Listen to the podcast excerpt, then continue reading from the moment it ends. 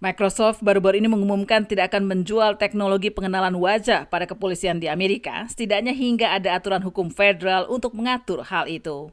Sebelumnya, IBM dan Amazon juga mengumumkan kebijakan serupa. Kedua perusahaan teknologi raksasa itu masing-masing mengumumkan pembatasan rencana untuk menjual teknologi pengenalan wajah sebagai tanggapan terhadap demonstrasi anti-rasisme yang meluas di seluruh dunia Juni lalu, pasca meninggalnya warga kulit hitam George Floyd di tahanan polisi di kota Minneapolis, Minnesota 25 Mei lalu. Mereka yang menentang mengatakan piranti pengenalan wajah itu cacat. Associate Director of Community Organizing the Electronic Frontier Foundation, Nathan Sert mengatakan, fails to or misidentifies women, young folks, and people with darker skin. Piranti itu gagal atau salah mengidentifikasi perempuan, anak muda, dan orang dengan warna kulit lebih gelap.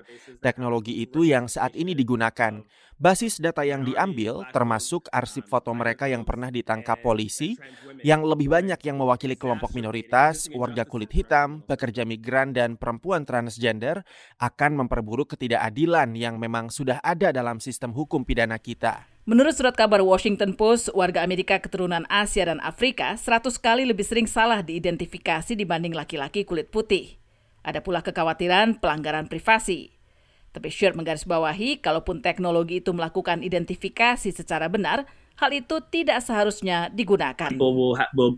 Deterred from from exercising their First Amendment rights of assembly. Orang-orang well tidak as, akan you know, dapat secara bebas melaksanakan hak-hak mereka yang dijamin dalam amandemen pertama Konstitusi Amerika, yaitu untuk berkumpul, bergaul dengan siapa pun yang mereka inginkan, atau untuk mengunjungi klinik medis sesuai pilihan, atau pergi ke institusi agama mereka tanpa rasa takut, karena mereka semua secara terus-menerus ada di bawah semacam pengawasan. Kontroversi tentang pengenalan wajah bukan hal baru. Komite Pengawasan dan Reformasi di DPR tahun lalu telah melangsungkan dengar pendapat untuk mengkaji penggunaan teknologi pengenalan wajah oleh pemerintah dan entitas komersil. Pendiri Algorithmic Justice League, Joy Buamwini, mengatakan, At a minimum, Congress should pass a moratorium on the police use of facial recognition as Paling tidak, Kongres harus meloloskan moratorium tentang penggunaan pengenalan wajah oleh polisi. Kurangnya pengawasan dan ketidaksiapan teknis dapat menimbulkan resiko yang terlalu besar, terutama bagi masyarakat yang terpinggirkan. San Francisco yang secara tidak resmi menjadi ibu kota teknologi dunia, baru-baru ini menjadi kota pertama di Amerika yang melarang penggunaan teknologi pengenalan wajah oleh polisi dan pejabat-pejabat lain.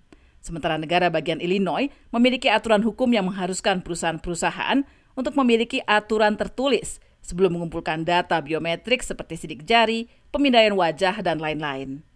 Ketua Dewan Pengawas Kota San Francisco, Aaron Peskin, mengatakan, This is a technology uh, that misidentified 28 members of the United States Congress. But Teknologi yang um, salah mengidentifikasi 28 anggota Kongres Amerika ini dapat benar-benar disalahgunakan oleh pemerintah. Pemerintahan di seluruh dunia memang telah mulai menggunakan teknologi ini. Australia menanamkan investasi dalam pengasipan biometrik wajah yang disebut the capability. Di Inggris ada zona-zona pengenalan wajah. Sementara Tiongkok juga menggunakan teknologi ini secara luas untuk memonitor hampir semua hal, meskipun pekerjaannya tidak terlalu penting sekalipun, seperti pembagian jatah kertas tisu di toilet-toilet umum. Dan Anda juga pasti belum lupa dengan kemampuan Apple untuk membuka informasi yang ada dalam iPhone Anda. Sebagian orang seperti Bruce Hansen, CEO dan pendiri Credence ID yang mengelola perusahaan yang menggunakan biometrik guna mengenali seseorang, mengatakan bahwa teknologi ini tidak akan bisa hilang begitu saja. There, there needs to be reviews of how the practices are used, but getting rid of biometrics Tentu saja perlu dikaji soal bagaimana penggunaan praktik pengenalan wajah ini.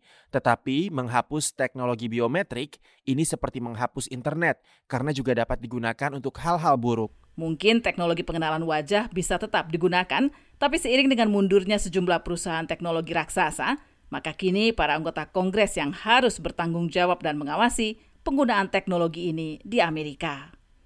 Saya Reva, VOA, Washington.